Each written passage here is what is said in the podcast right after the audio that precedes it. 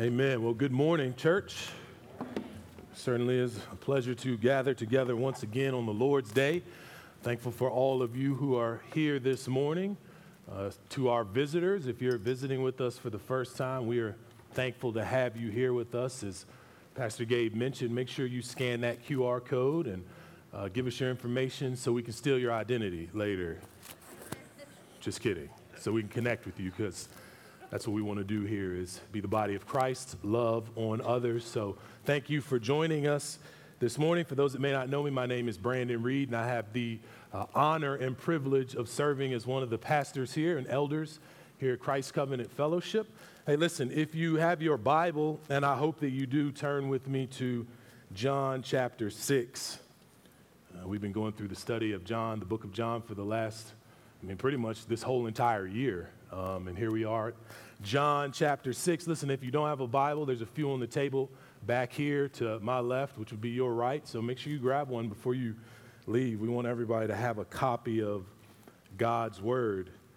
Uh, this morning, we will be in John chapter 6, and we'll look at verses 30 through 36 this morning. And so, throughout history, there have been a lot of controversial figures there have been monarchs, military leaders, politicians, philosophers, and entertainers, many different sorts. But no one has created more controversy, more debate, more division than this man from Nazareth named Jesus Christ. See, of his 33 years here on earth, Jesus only spent three in the public ministry. But he did a lot of things in those three years. He healed the sick. He gave sight to the blind. He walked on water. Jesus even raised the dead. In fact, John tells us in chapter 21, verse 25, he says this Now there were also many other things that Jesus did. And were every one of them to be written, I suppose the world itself could not contain the books that would be written. So that tells us Jesus did a lot of wonderful and miraculous things, things that people loved and admired. You see, the great majority of people, they loved the things that Jesus did. They enjoyed them. They even benefited from his miraculous works.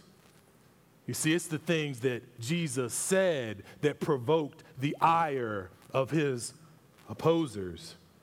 See, the words of Jesus can be so jarring they consistently dismantle our assumptions about God and Himself.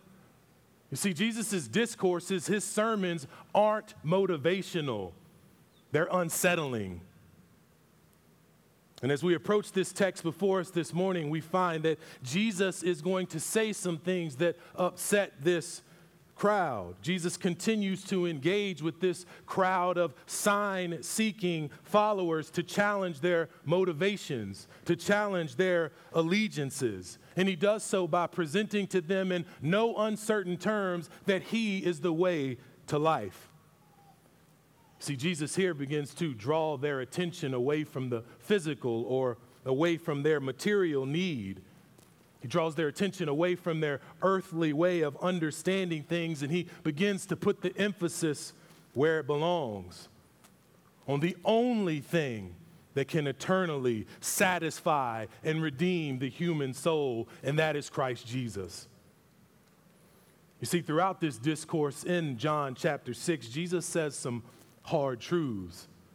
He's going to say some things that this group of followers, they're not really fond of hearing. They don't want to hear what Jesus has to say. As I stated, they loved what he did, they just didn't like what he said. See, Jesus' words are an offense to many. Yet Jesus' words are very encouraging to some. They're a blessing to those of us who are in Christ Jesus. Amen? His words can be jarring and offensive to others while very encouraging to others.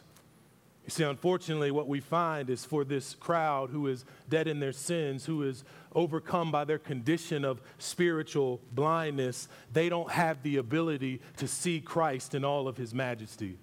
They don't have the ability to see him as Lord and Savior and understand that he is the promised Messiah. Therefore, because of their unbelief, they will ultimately reject Jesus Christ. Nevertheless, here Jesus makes some profound statements, statements that we must address, statements about himself, about salvation, and about life. Truths that every man and woman must reckon with. Listen, I want to just be upfront with you right now. I want to show my hand, if you will. I want you, everyone in here, to wrestle with the implications of this text and what Jesus is going to say here. I want every person in here to consider Jesus, to ponder on what he has to say and render a verdict about Christ. Listen to the church, to my brothers and sisters in this room. I hope that as we read this text, this would only solidify your faith in Jesus Christ. That this passage would be yet another demonstration of the divine glory of our Savior and that this would lead you to respond to a deeper and greater devotion and dependence on Christ Jesus. But to everyone else in this room, to anyone in here this morning that may not know Christ Jesus as Lord and Savior, my hope is that God would be at work during this time, doing what only He can do, opening hearts, ears, and eyes to receive Jesus, that through the pe- preaching of the word, that uh, minds would be renewed and that hearts would be changed. And that for those in this room who don't know Jesus, you would see him in all of his saving glory for the first time this morning. That is my hope. That is my aim. So, as we look at these passages together, I have a very simple outline. It's just two points or two sections for those of you who are taking notes. This will be our two points or our two sections as we consider these verses. Number one will be the demand of the people. The demand of the people, and we'll see that in verses 30 and 31. Number two, we'll see the response of Jesus. The response of Jesus, and that'll be in verses 32 through 36. Again, this is a really simple outline, but I think it's a helpful way of kind of breaking this text down. So let's walk through these verses together. So, again, the first point or the first section is the demand of the people. Listen, if you recall last week, Pastor Tyler did a beautiful job walking us through verses 22 through 29. And in those verses, Jesus is calling this crowd to believe in him. See, Jesus has challenged them not to seek or pursue the food that perishes, but to seek what endures to eternal life. See, here the Lord Jesus is once again inviting them to be more than seekers of the sensational or the material. He's inviting everyone in the crowd to look to Him in faith, to be beneficiaries of His saving grace, partakers of eternal life that only He can provide. And they respond to Jesus, though, and they ask him here or there a bit of a loaded question. They say, What must we do to be doing the works of God? And of course, Jesus, who is more than happy to oblige, to engage with this group in conversation, he says, This is the work of God, that you believe in him who he has sent. So Jesus essentially says to this crowd listen, if you really want to know what you must do to be right before God, to be justified before your Creator, you must believe in me. You see, Jesus points them to the fundamental message of the gospel that men are justified only through faith in Christ. And what a beautiful reminder that is to all of us. This, there's just this incredible freedom and peace that comes with that glorious truth. That we can rest and trust in our Savior and all that He's accomplished. The burden for salvation doesn't rest on my shoulders or yours. Praise God. Amen. Amen. So, unfortunately for this crowd, though, they're unsatisfied with that response. See, the crowd continues to press in on Jesus and they question him further. In verse 30, they reply, Well, then, what sign do you do that we may see and believe you? What work do you perform? See, now this crowd has shifted their thinking a little bit. They begin to demand this sign in response to Jesus' claim about himself in verse 29. You see, they're demanding some sort of evidence, some sort of proof to justify their belief in Jesus Christ. They need some sort of evidence that would lead them to say, Yes, we can believe you are the one that God has sent. Now, I want you to keep in mind what they had just witnessed the day before. So you got to remember that this is coming off the heels of Jesus' miraculous feeding of the 5,000. Now, you would think that that display of Christ's power and divinity would have been enough for them. But see, their demand for a sign only serves to demonstrate their blindness, their lack of perception, their lack of understanding. You see, Jesus had just fed the 5,000. He had not only done that, but if you recall, he had healed the man at the pool of Bethesda. He had also healed the official's son. He had turned water to wine. But they wanted more. They still did not believe in Jesus. And isn't this the problem with unbelief? It's never satisfied. You know, I think about some of the conversations I've had over the years with atheists or with unbelievers, and you can reason with them logically through science, through creation, to the existence of God. You can even point them to uh, archaeology, uh, archaeology and the findings of uh, these historians that support biblical accounts. You can even point them to the text itself and show where it fulfills specific prophecies, but it's never enough for them. They just continue to move the goalpost, right? They need more. It's what Paul calls suppressing the truth in unrighteousness.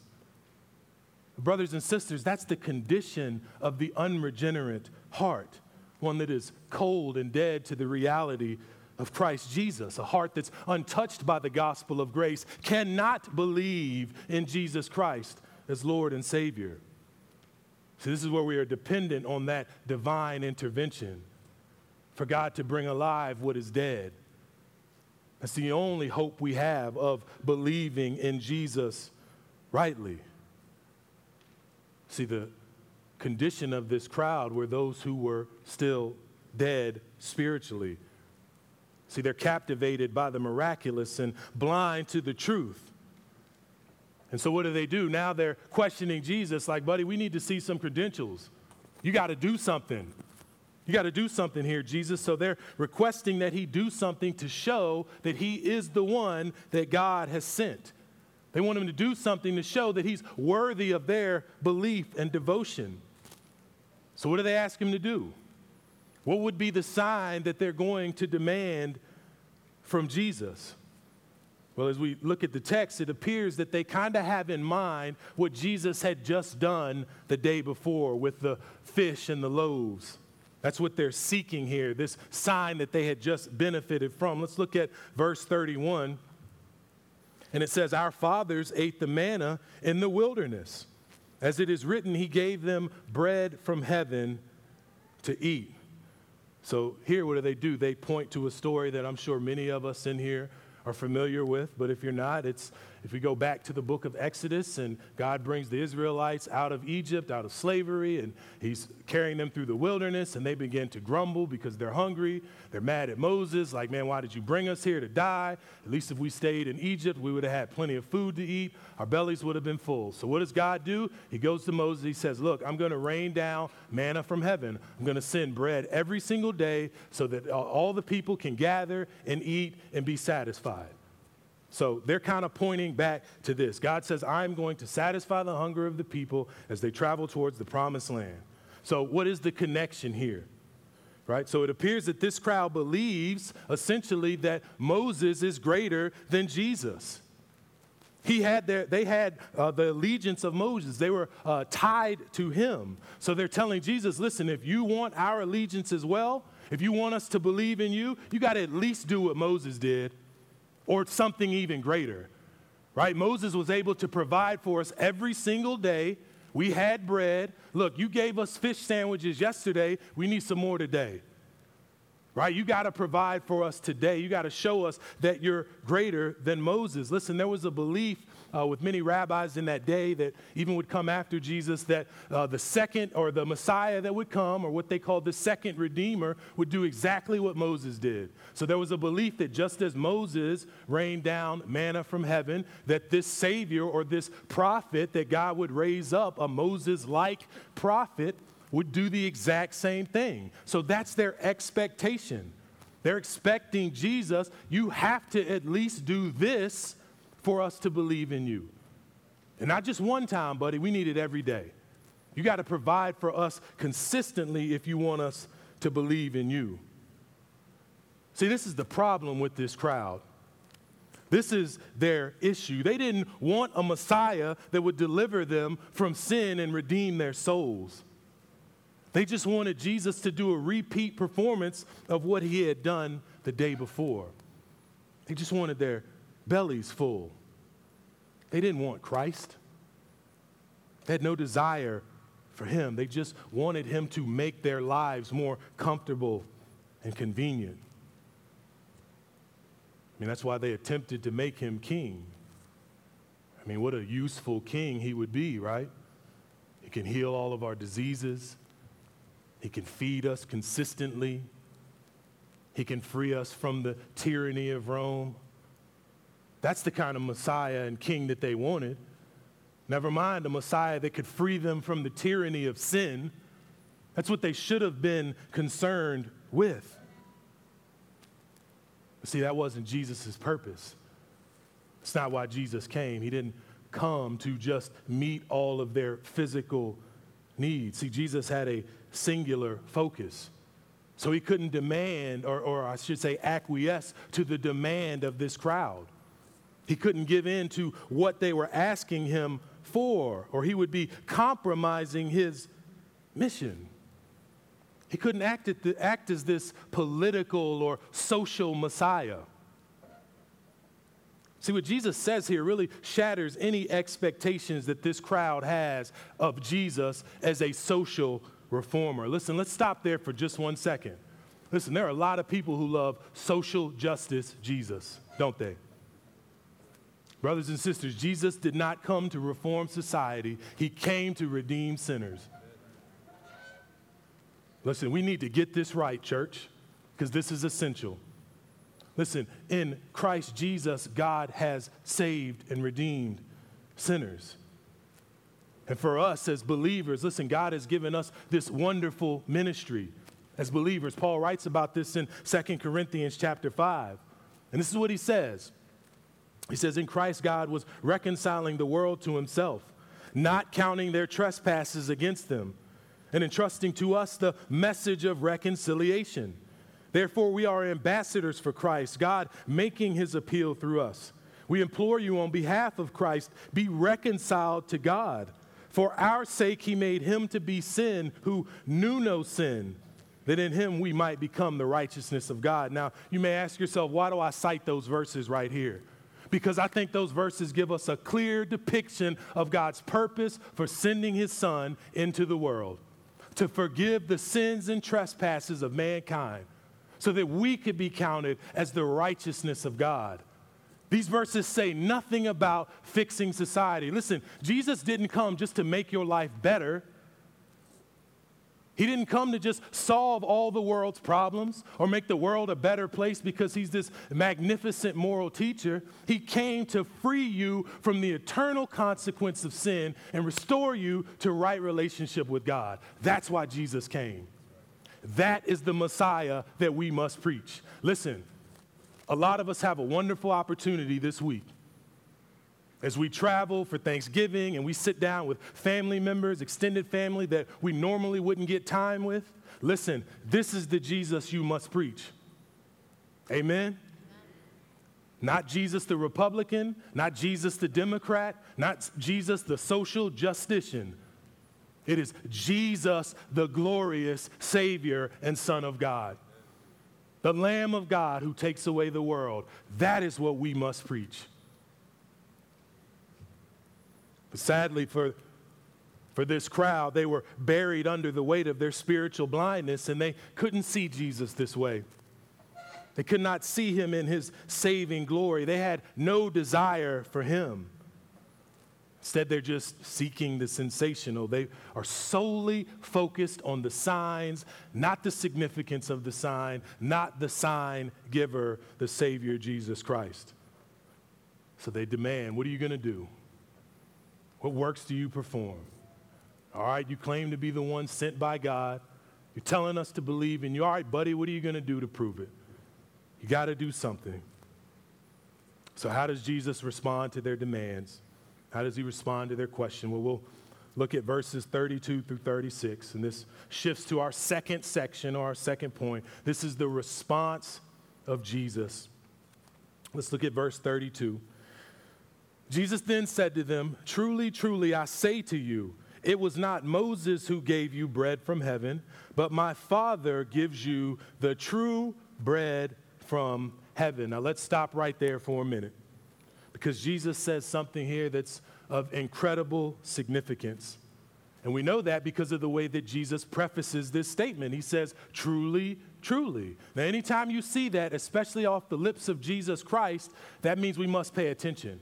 That means that the statement that follows can be trusted and affirmed. Jesus is adding emphasis, he's exercising a level of assertiveness with whatever he's about to say. So, Jesus, what does he say here? He actually reminds them of a glorious truth that they had uh, neglected. Jesus says it wasn't actually Moses who gave you bread from heaven, it was God the Father.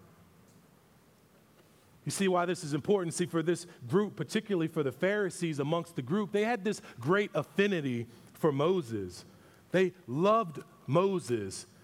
In fact, if you recall back in chapter 5, as Jesus issues this rebuke to the Jews, to the Pharisees, he says, uh, Do not think I will accuse you to the Father. There is one who accuses you, Moses, on whom you have set your hope. See, these guys loved Moses. They worshiped him. In fact, if you go forward to John chapter 9 and the encounter where Jesus gives sight to the blind man, they identify themselves as disciples of Moses right? They rebuke the guy and say, hey, you're, you're one of his disciples. We're disciples of Moses. So they loved Moses, they trusted in him. But what Jesus shows them here is that the glory they've ascribed to Moses is actually misplaced. Says it wasn't Moses who gave you bread, it was God. See, if you recall in Exodus 16 4, uh, God and Moses are having a conversation, and God says to Moses this says, Then the Lord said to Moses, Behold, I am about to rain bread from heaven for you, and the people shall go out and gather. So, who is it that sent the bread? Who is it that provides? It's God. See, Moses was just a messenger. He just relayed the instructions that God had given to him. It was God that had provided for them. Now, let's, again, we can pause right here for a second and make a really simple personal application. Listen, how often are we like this crowd? How often do we rob God of the glory that He is due? I mean, I want you to think about some of the things that happen in our lives that are demonstration of God's faithfulness and manifestations of His loving provision. And what do we do? We attribute the glory to men, or worse, we give it to ourselves. Right? As human beings, man, we just love to be glorified, don't we? We love that pat on the back. We love to glorify ourselves. You know, I was uh, looking at something not too long ago, and there was a, a video of uh, this actress, and she comes up on stage to receive an award. And she gets up there and she says, uh, You know, when people usually get up here to receive these awards, they, they thank Jesus for helping them and all he's done in their life. And then she says, I just want you to know no one has helped me less to win this award than Jesus. He had nothing to do with it. And then the crowd explodes in laughter as she openly mocks our Lord and Savior. And I'm thinking to myself, this woman has no idea how incredibly blessed she is. That even as an unbeliever, God would graciously bless her life. She has no idea that even winning that award was a gift of God's common grace. That He even shows that to unbelievers. Right? But these men, this group, they had forgotten that everything comes from God. Remember in John chapter 3 that John the Baptist, he says, a person cannot receive even one thing unless it is given from heaven. Brothers and sisters, God provides all things. Every single thing, all that we have, all that we are, has been given to us by Creator God. Let us always be careful to give Him the glory that He is due. Amen? So it was God that had provided them with manna in the wilderness. But I want you to catch this. More importantly, it is God who had given them the bread of life and the living water that is Christ Jesus. See, after reminding them here that it is God who provided for their fathers, see, Jesus now begins to shift the conversation really to the heart of the matter. He begins to establish this essential piece to understanding the importance of this entire discussion. Now look at the second half of verse 32, and we'll look at verse 33 as well. And Jesus says, It was not Moses who gave you bread from heaven, but my Father gives you true bread from heaven. For the bread of God is what? He who comes down from heaven and gives life to the world. And this is an incredibly loaded statement. I love that Jesus has the ability to say so much in very few words. Notice what Jesus says here. He says, It is He who comes down. He who comes down from heaven. Brothers and sisters, this is a reminder. It's not about what they need, it's about who they need. He is pointing this crowd to something far greater than any physical provision can sustain. Jesus is teaching them that the manna from heaven is actually Him, that He is the true bread. Says, My Father gives true bread from heaven. Now, the Greek word that's used in the text for gives is used in the present tense. So, what that indicates is that the true bread from heaven is not the manna given in the past, but what God the Father is currently supplying to them through the Son, Jesus Christ. But they can't see that. They don't get it. It's lost on them. They're blind. See, Jesus is attempting to show them that He is the way to everlasting life. See, commentator D.A. Carson is helpful here when he says this quote, Jesus is beginning to transition from the thought that he provides the true bread from heaven to the thought that he is the true bread from heaven, end quote. See, again, this is what they're missing. This is what they don't understand. Through Jesus, the bread of life is how they have life. And so, what Jesus shows us here, too, is that this bread from heaven, this bread of God, is superior to physical bread in at least two ways. I'm just going to give you two briefly here.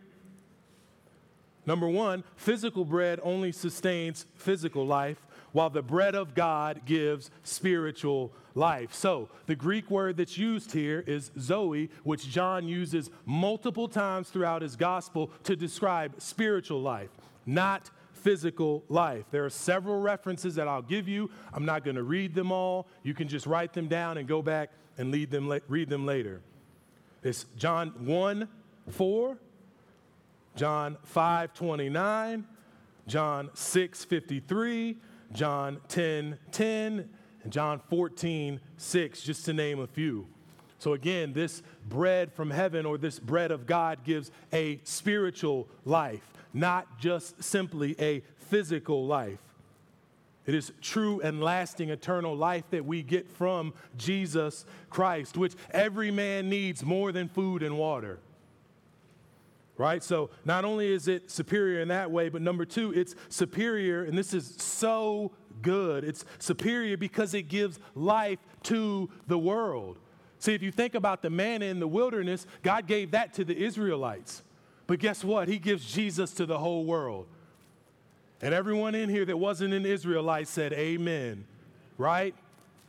Because that means you and I can be saved. See, Jesus says he comes down and gives life to the world. Look, there are a million texts I could point to. that talk about God's ability and desire to save all nations. But if you really want to get a good picture of it, man, I'm just going to tell you go read the book of Acts or any of Paul's New Testament letters. Right? This manna, this bread, I should say, this true bread is available to all who believe. It's greater than any physical bread. And here Jesus is offering this to this crowd, to this group of people. They have no desire for it. They don't care. They just want the physical, the material. They want their bellies full. They want to be satisfied. They want things to be comfortable and convenient. And once again, when we get to verse 34 here, shows that they are still in their spiritual blindness. It's evidence of really how dense they are, because this is what they say to him. They said to him, Sir, give us this bread always. Now, this may sound like a sincere response on its face, but there's a superficial interest here. See, after first demanding that he show them some sign, now they're demanding, look, give us what we want. Just give us what we want. Give us this bread always. Listen, this crowd here, this is not them exercising faith in Jesus Christ. See, this can be likened to the woman at the well and the response that she gives to Jesus. If you recall back in John chapter 4, Jesus has the encounter with the Samaritan woman and he's offering her living water. She says, Sir, give me this water always, so that way I don't have to keep coming back to this well. Like she totally misses his point. It's the same with this group. They've missed the point. They don't understand what Jesus is telling them. They lack understanding. And so, because of that, Jesus says, Okay, I'm just going to say it plainly to you. So, in verse 35, Jesus says to them, I am the bread of life. Unambiguous, no questions about it. It's me. Right? Since you guys just don't get it, it's me. I am the bread of life. And what a monumental statement this really is. See, this is the first of the seven I am statements found in the gospel according to John. See, seven times Jesus says, I am, and then he attaches some metaphor to the, that I am statement that speaks to his uh, to salvation and his saving relationship with the world. You see, the phrase I am would have been significant as it was the divine name that Yahweh used for himself as he reveals himself to Moses from the burning bush back in Exodus chapter 3. God says to Moses, I am who I am. So when Jesus uses that phrase, that terminology, I am, these, these folks would have known exactly what Jesus was saying, right? And the more he used it, the angrier they got. It only led to more hostility and ultimately to his crucifixion. See, they started to understand his claims of deity, but here's Jesus first introducing these I am statements, and he says, I am the bread of life. And again, they totally missed what Jesus was trying to say here because they were only concerned with having full bellies, meanwhile, having empty hearts. See, they just wanted Jesus to feed them again, to provide another miracle. But listen, Jesus isn't going to let them remain uninformed. He's not going to allow them to continue to overlook the implications of the sign or the meaning of his words. See, Jesus tells them plainly listen, I am the bread that I promised to you back in verse 27. It's me. I am the bread of life. Listen, everything that your soul desires, all that you're looking to satisfy with the things that you're seeking and pursuing, is found in me fully, completely, eternally.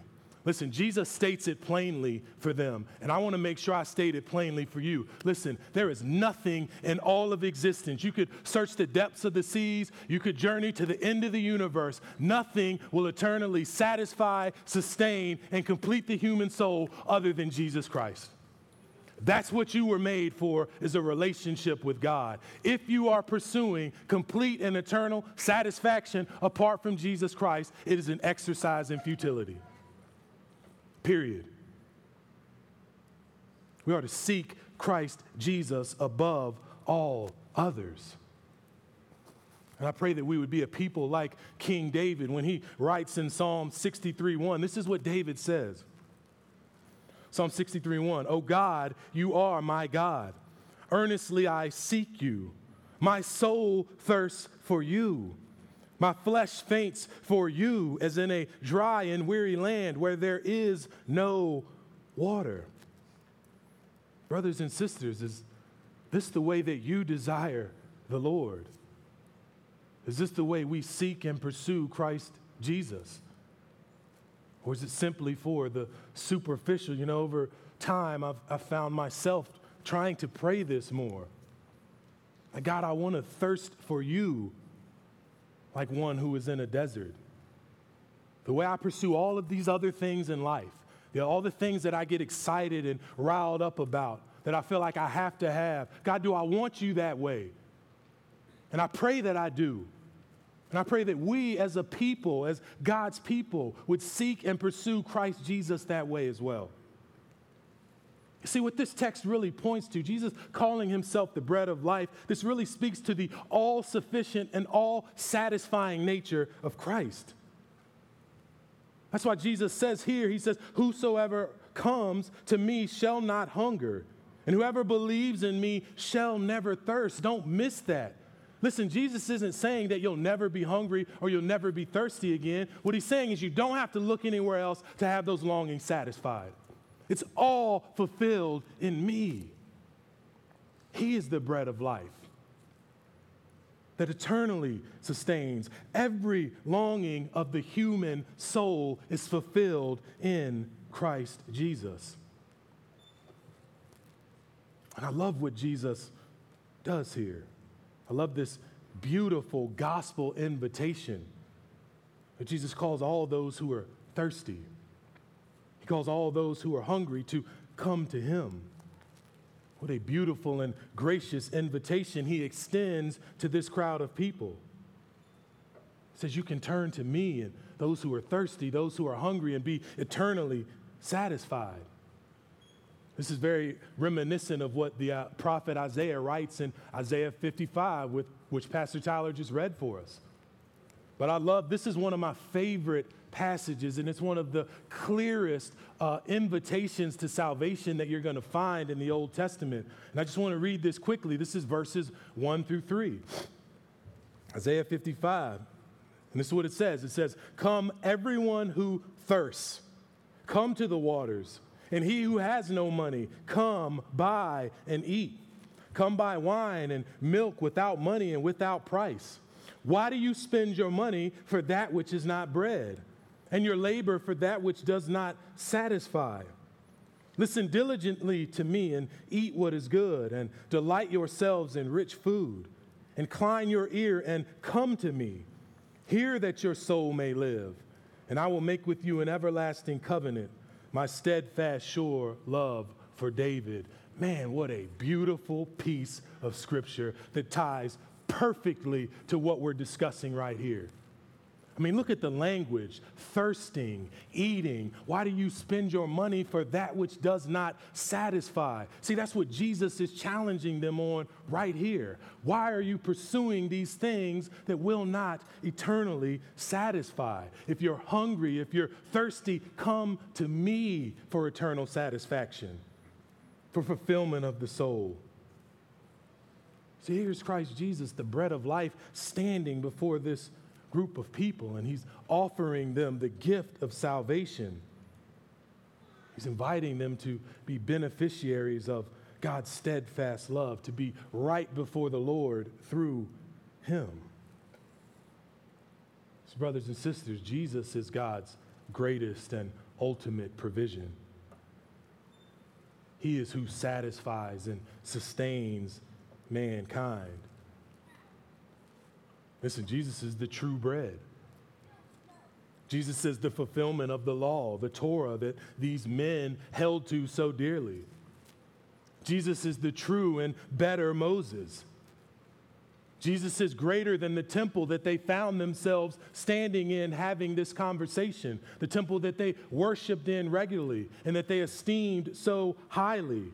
Jesus is infinitely greater than all of those things. But they couldn't believe.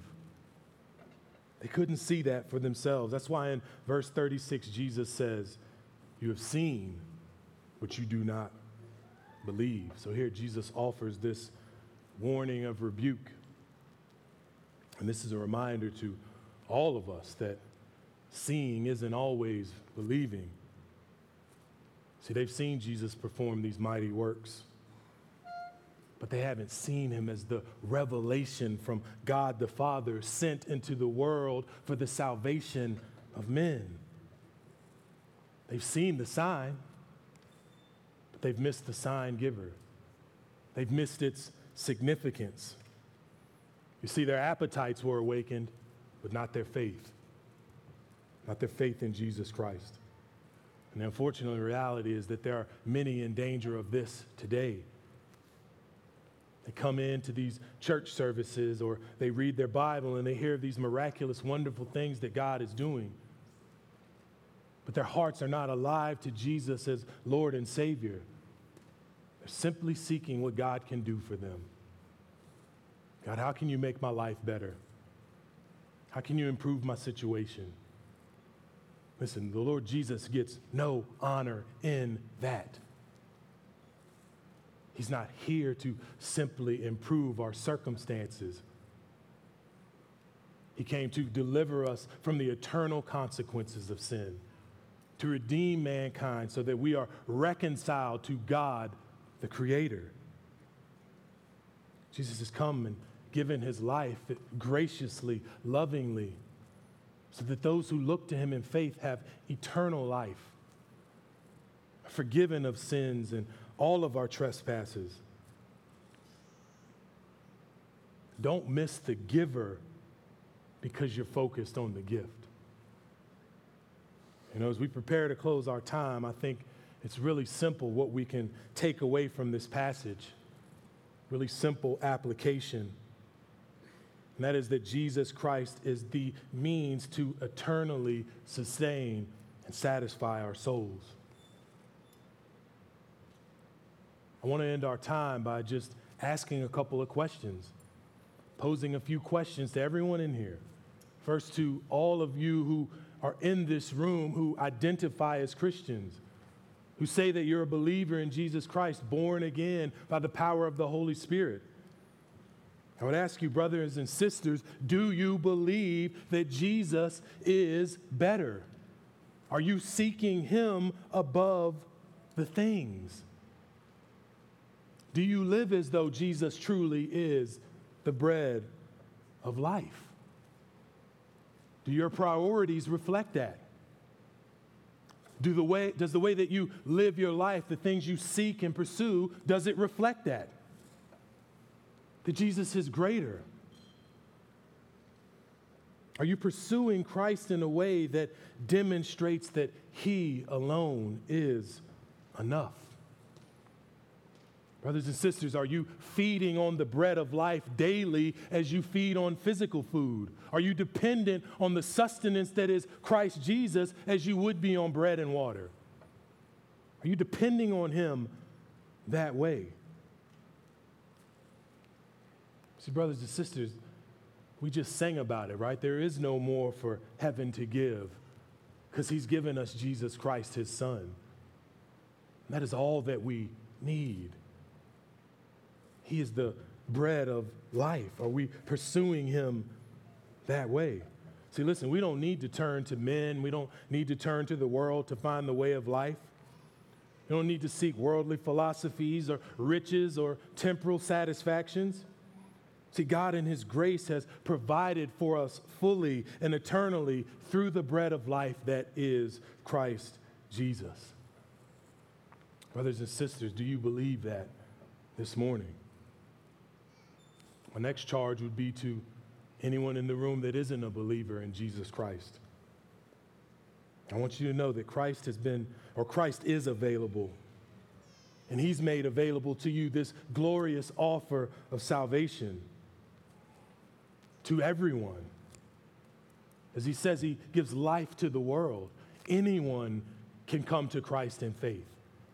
You have the opportunity right here this morning. Listen, you may be in this room and you hear us preach about Christ, or maybe you've been to some churches. It's like, man, you guys just think you're better than us. I'm here to tell you right now, I'm no better than you. Even as a believer in Jesus Christ, I'm not better than you. I'm simply a beggar who's found bread, and I'm trying to show you where to find the same. When I say we found bread, I don't mean leftovers. I don't mean table scraps or crumbs. We found the bread of life, who is Jesus Christ, who eternally redeems and satisfies the soul of mankind. And that can be, that is available to all who are in this room this morning. If you haven't surrendered your life to Jesus Christ yet, I would urge you, challenge you, exhort you to do so right now. Again, Jesus says, Whoever comes, those who are thirsty, those who are hungry, come to me and live. Salvation is freely available to all. We're reminded of the beautiful saving glory of Lord Jesus Christ in these verses, and it's just a great, great reminder. If you ha- are in here this morning again and don't know Jesus, or you want to pray, and maybe God's working on your heart right now, I'm going to go ahead and pray.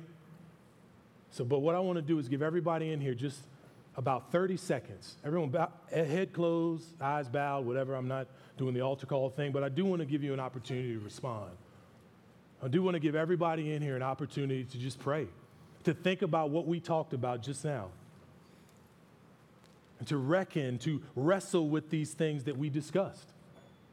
So I'm going to give you about 30 seconds of silence to just pray where you are, then I'm going to pray and end our time.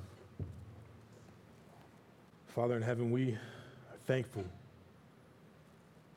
We're thankful for your provision. Thankful that though we are sinful human beings who have rebelled against you, who are blind, who are foolish, who are ignorant to the truth often, that you've given your Son, Jesus Christ, the bread of life to redeem and sustain our souls. Father, I'm thankful for that truth this morning. Jesus, we are thankful that you came, you lived, you died, you rose again. And that in you, Lord Jesus, we have life. We are free, we are forgiven.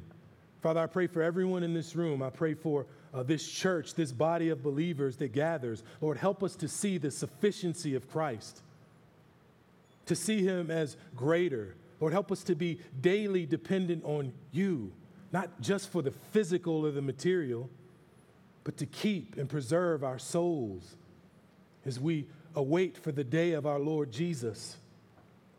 Lord, I pray for everyone in here who may not be in saving relationship with you. Lord, I pray that even as we read through these verses and we had this time together, that you would do the work of opening hearts. God, that they wouldn't walk out of this room the same way that they came in. They would see Jesus, Lord, open their eyes to see Christ as greater, as infinitely greater. They would have a desire to come to you and live, to lay down their sin and rebellion and find freedom, hope, and peace in Christ. Lord, only you can do that. Only you can change hearts and renew minds. So I'm praying that you would do that even right now as we speak, as we pray.